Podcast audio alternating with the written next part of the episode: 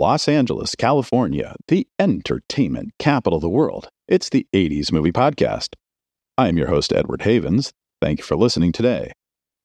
On this episode, we're going to start a mini series that I've been dreading doing, not because of the films this company produced or released during the 1980s, but because it means shining any kind of light on a serial sexual abuser and his enabling brother.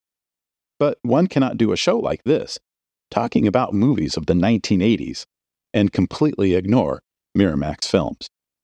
But I am not here to defend Harvey Weinstein. I am not here to make him look good. My focus for this series, however many episodes it ends up being, will be on the films and the filmmakers because it's important to note that the Weinsteins did not have a hand in the production of any of the movies Miramax released in the 1980s. And the two that they did have a hand in making, one a horror film, the other a comedy, that would be the only film the Weinsteins would ever direct themselves, were distributed by companies other than Miramax. But before I do begin, I want to disclose my own personal history with the Weinsteins. As you may know, I was a movie theater manager for Landmark Theaters in the mid 1990s, running their New Wilshire Theater in Santa Monica, California. The theater was acquired by Landmark from Mann Theaters in 1992 and quickly became a hot destination for art house films, for those who didn't want to deal with the hassle of trying to get to the Laemmle Monica 4, about a mile away, situated in a very busy area right off the beach, full of tourists who didn't know how to park properly, and made a general nuisance of themselves to the locals. One of the first movies to play at the New Wilshire after Landmark acquired it was Quentin Tarantino's debut film Reservoir Dogs, which was released by Miramax in the fall of 1982. The New Wilshire quickly became a sort of lucky charm to Harvey Weinstein, which I would learn when I left Cineplex Beverly Center in June 1993 to take over the New Wilshire from my friend Will, the great grandson of William Fox, the founder of Fox Films, who was being promoted to district manager and personally recommended me to replace him. During my two plus years at the New Wilshire, I fielded a number of calls from Harvey Weinstein. Not his secretary, not his marketing people, Harvey himself. Harvey took a great interest in the theater and regularly wanted my feedback about his films and how they were performing at my theater. I don't know if he had heard those stories about Stanley Kubrick doing the same thing years before, but I probably spoke to him at least once a month. I never met the man, and I didn't really enjoy speaking with him because a phone call from him meant I wasn't doing the work I actually needed to do. But keeping Harvey happy would mean continuing to get his best films for my theater. So I indulged him a bit more than I probably should have and that indulgence did occasionally have its perks. Although I was not the manager of the New Wilshire when Reservoir Dogs played there, Quentin Tarantino personally hand delivered one of the first teaser posters for his second movie, Pulp Fiction, to me, asking me if I would put it up in our poster frame, even though we both knew we were never going to play the film with the cast he had assembled and the reviews that were coming out of Cannes. He, like Harvey Weinstein, considered the theater his lucky charm.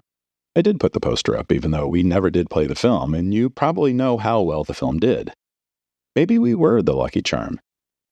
I also got to meet Kevin Smith and Scott Mosier weeks before their first film, Clerks, opened.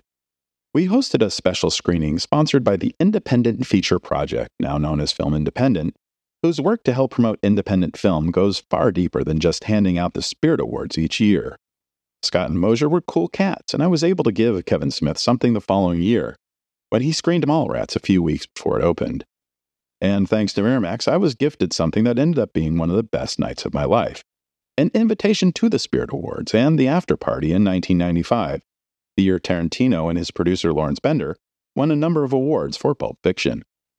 At the after party, my then girlfriend and I ended up drinking tequila with Toni Collette, who was just making her mark on American movie screens that very weekend, thanks to Miramax's release of Muriel's Wedding, and then playing pool against Collette and Tarantino, while his Spirit Award sat on a nearby table. 20 feet from stardom, indeed. I left that job at the end of summer in 1995, and I would not be involved with the Weinstein brothers for a number of years until after I'd moved to New York City in 2001, started FilmJerk.com, and established myself as a film critic. As a critic, I had been invited to an advanced screening of Bad Santa at the AMC Empire 25 and on the way out, Bob Weinstein randomly stopped me in the lobby to ask me a few questions about my reaction to the film, which was the one and only time I ever interacted with either brother face to face, and would be the last time I ever interacted with either of them in any capacity. As a journalist, I felt it was necessary to disclose these things, although I don't believe they've clouded my judgment about them.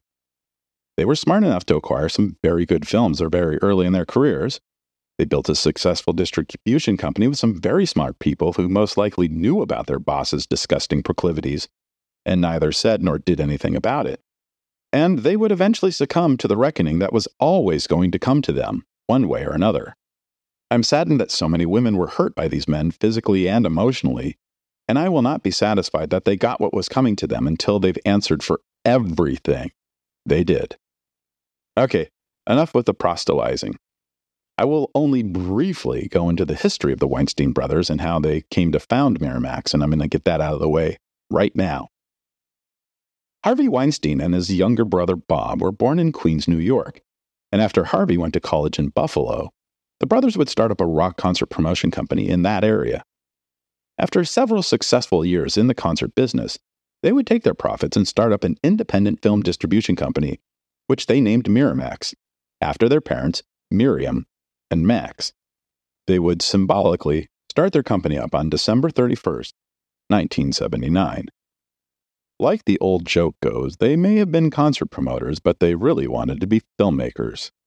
But they would need to build up their company first, and they would use their connections in the music industry to pick up the American distribution rights to Rock Show, the first concert movie featuring Paul McCartney and his post Beatles band Wings, which had been filmed during their 1976 Wings Over the World tour. And even from the start, Harvey Weinstein would earn the derisive nickname many people would give him over the years, Harvey Scissorhands, as he would cut down what was originally a 125 minute movie down to 102 minutes. Miramax would open Rock Show on nine screens in the New York City area on Wednesday, November 26, 1980, including the prestigious Ziegfeld Theater, for what was billed as a one week only run. But the film would end up exceeding their wildest expectations, grossing $113,000 from those nine screens, including nearly $46,000 just from the Ziegfeld. That film would get its run extended for a second week. The absolute final week threatened its ads, but the film would continue to play, at least at the Ziegfeld, until Saturday, December 13th, when the theater was closed for five days to prepare for what the theater expected to be their big hit of the Christmas season Neil Diamond's first movie, The Jazz Singer. It would be a sad coincidence that Rock Show's run at the Ziegfeld had been extended and was still playing the night McCartney's friend and former bandmate, John Lennon, was assassinated barely a mile away from the theater. But strangely, instead of exploiting the death of Lennon and capitalizing on the sudden, unexpected, and tragic reemergence of Beatlemania, Miramax seemed to have let the picture go. I cannot find any playdates for the film in any city outside of the Big Apple after December 1980. And the film would be unseen in any form outside of a brief home video release in 1982 until June 2013, when the restored 125 minute cut was released on DVD and Blu ray after a one night theatrical showing in cinemas worldwide. As the brothers Weinstein were in the process of gearing up Miramax, they would try their hand at writing and producing a movie themselves. Seeing that movies like Halloween and Friday the 13th were becoming hits, Harvey would write up a five page treatment for a horror movie based on an upstate New York boogeyman called Cropsy, which Harvey had first heard about during his school days at camp. Bob Weinstein would write the script for The Burning with steampunk author Peter Lawrence in six weeks. Hire a British music documentary filmmaker, Tony Maylam, that the brothers knew through their concert promoting days, and they would have the film in production in Buffalo, New York in the summer of 1980 with makeup effects by Tom Savini. Once the film was complete, they accepted a purchase deal from Filmway Pictures covering most of the cost of the $1.5 million production, which they would funnel right back into their fledgling distribution company. But when The Burning opened, in and around the Florida area on May 15, 1981, the market was already overloaded with horror films, from Oliver Stone's The Hand and Edward Bianchi's The Fan, to Lewis Teague's Alligator and J. Lee Thompson's Happy Birthday to Me, to Joe Dante's The Howling and the second installment of the Friday the 13th series. Outside of Buffalo, where the movie was shot, the film did not perform well, no matter how many times Phil Moyes would try to sell it. After several months, the burning would only gross about $300,000, which would help drive Filmways into bankruptcy. And as we mentioned a couple years ago on our series about Orion Pictures, they would buy all the assets to Filmways, including the burning.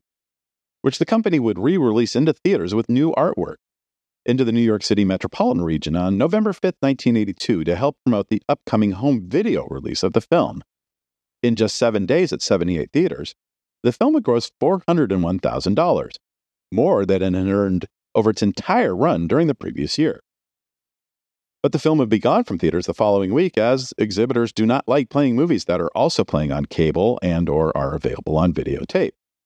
It is estimated the film's final gross would be about $750,000 in the United States, but the film would become a minor success on home video and repeated cable screenings.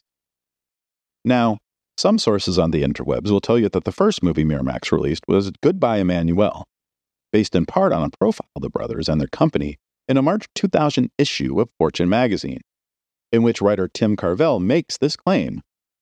Whether this info nugget came from bad research or bad memory on part of one or both of the brothers, it's simply not true.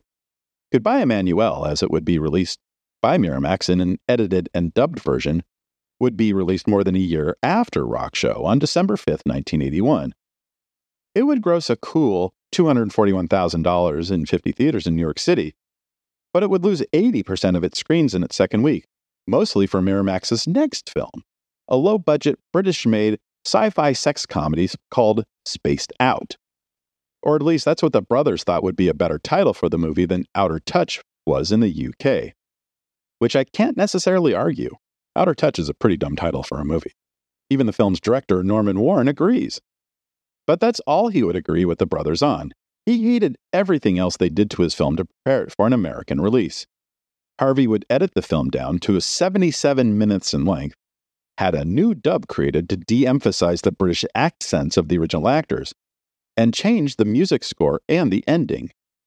And for his efforts, Weinstein's would see some success when the film was released into 41 theaters in New York City on December 11th.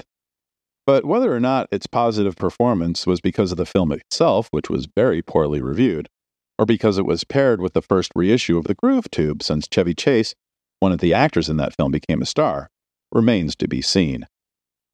Miramax would only release one movie for all of 1982, but it would end up being their first relative hit film.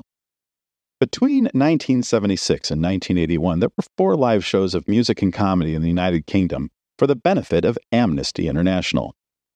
Inspired by former Monty Python star John Cleese, these shows would raise millions for the international non governmental organization focused on human rights issues around the world. The third show, in 1979, was called the Secret Policeman's Ball, and would not only feature Cleese, who also directed the live show, performing with his fellow Pythons Terry Jones and Michael Palin, but would also be a major launching pad of two of the most iconic comedians of the 1980s English comedian Rowan Atkinson and Scottish comedian Billy Connolly.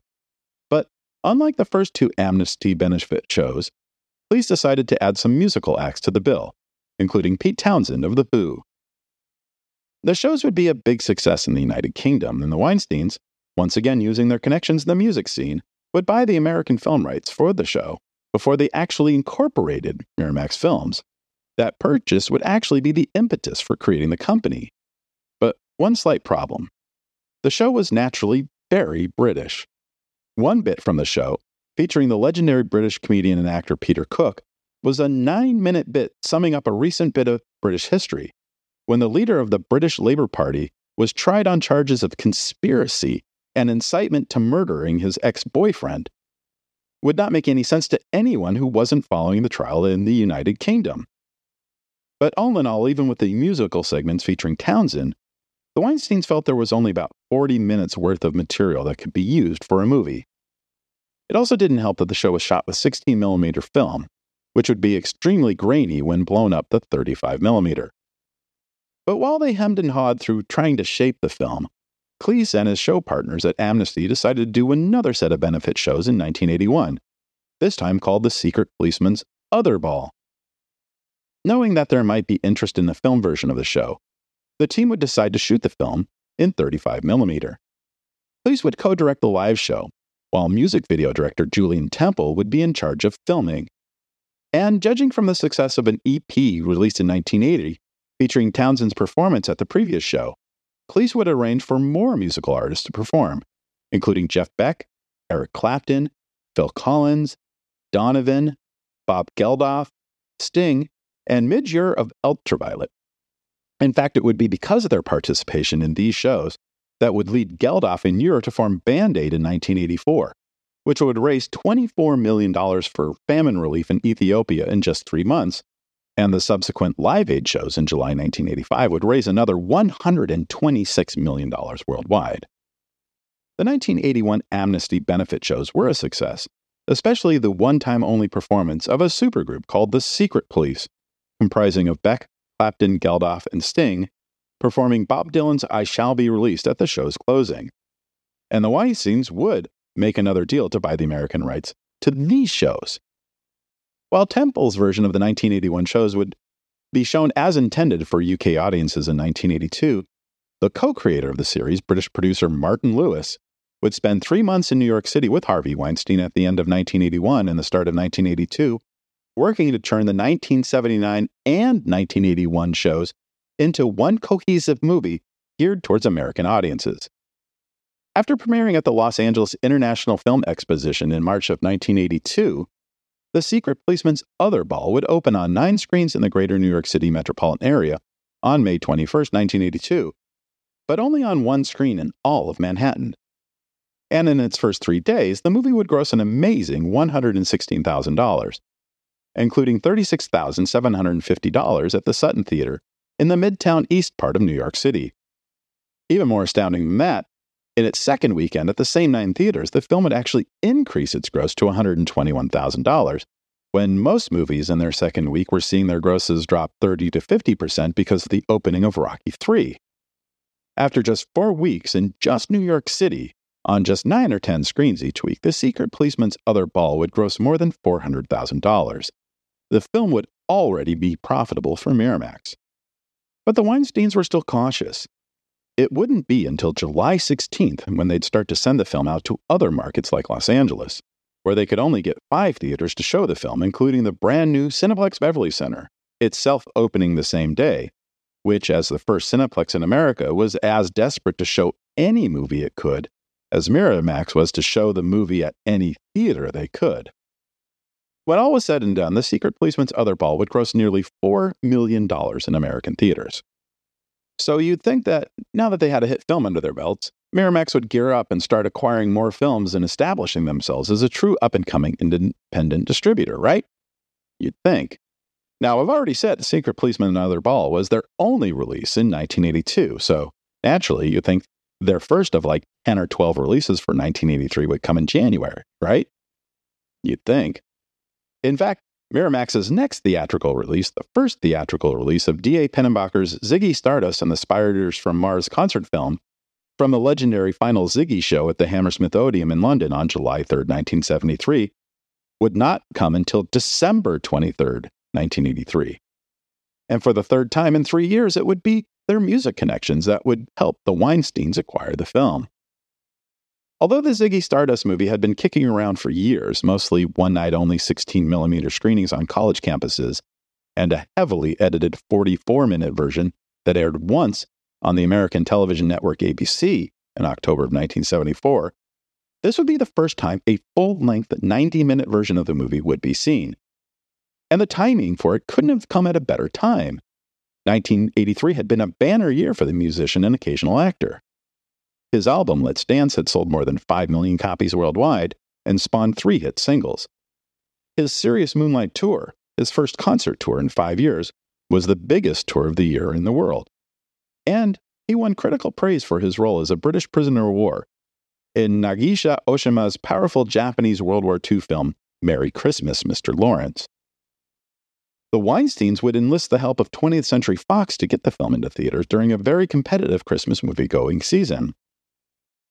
But despite their best efforts, Fox and Miramax could only nab one theater in all of New York City, the 8th Street Playhouse in Lower Manhattan, and five in Los Angeles, including two screens at the Cineplex Beverly Center. And for the weekend, its $58,500 gross would be quite decent, with a per screen average above such films as Scarface, Sudden Impact, and Yentl. But in its second weekend, the all important Christmas week, the gross would fall nearly 50%, when the vast majority of movies improve their grosses with kids out of school and the wage earners getting time off for the holidays. Fox and Miramax would stay committed to the film throughout the early part of 1984, but they would keep their costs down by rotating the six prints made for New York and Los Angeles to other cities as those plays' dates wound down, and only buying eighth page display ads in local newspapers' entertainment sections when it arrived in a new city. The final gross would fall short of a half a million dollars, but the film would find its audience on home video later in the year. And while the Weinsteins are no longer involved with the handling of the film, Ziggy Stardust and the Spiders from Mars will be getting a theatrical release across the planet in the first week of July 2023 to coincide with the 50th anniversary of that concert. So here we are, four years into the formation of Miramax Films, and they've only released five films into theaters, plus wrote and produced another one released by Filmways. One minor hit, four relative disappointments, and we're still years away from them becoming the distributor that they would become. But we're going to stop here for today because I like to keep these episodes short. Thank you for joining us. We'll talk again next week when we continue with the story of Miramax films from 1984 to 1987. Remember to visit this episode's page on our website, the80smoviepodcast.com, for extra materials about the movies we've covered on this episode. The 80s Movie Podcast has been researched, written, narrated, and edited by Edward Havens for idiosyncratic entertainment. Thank you again. Good night.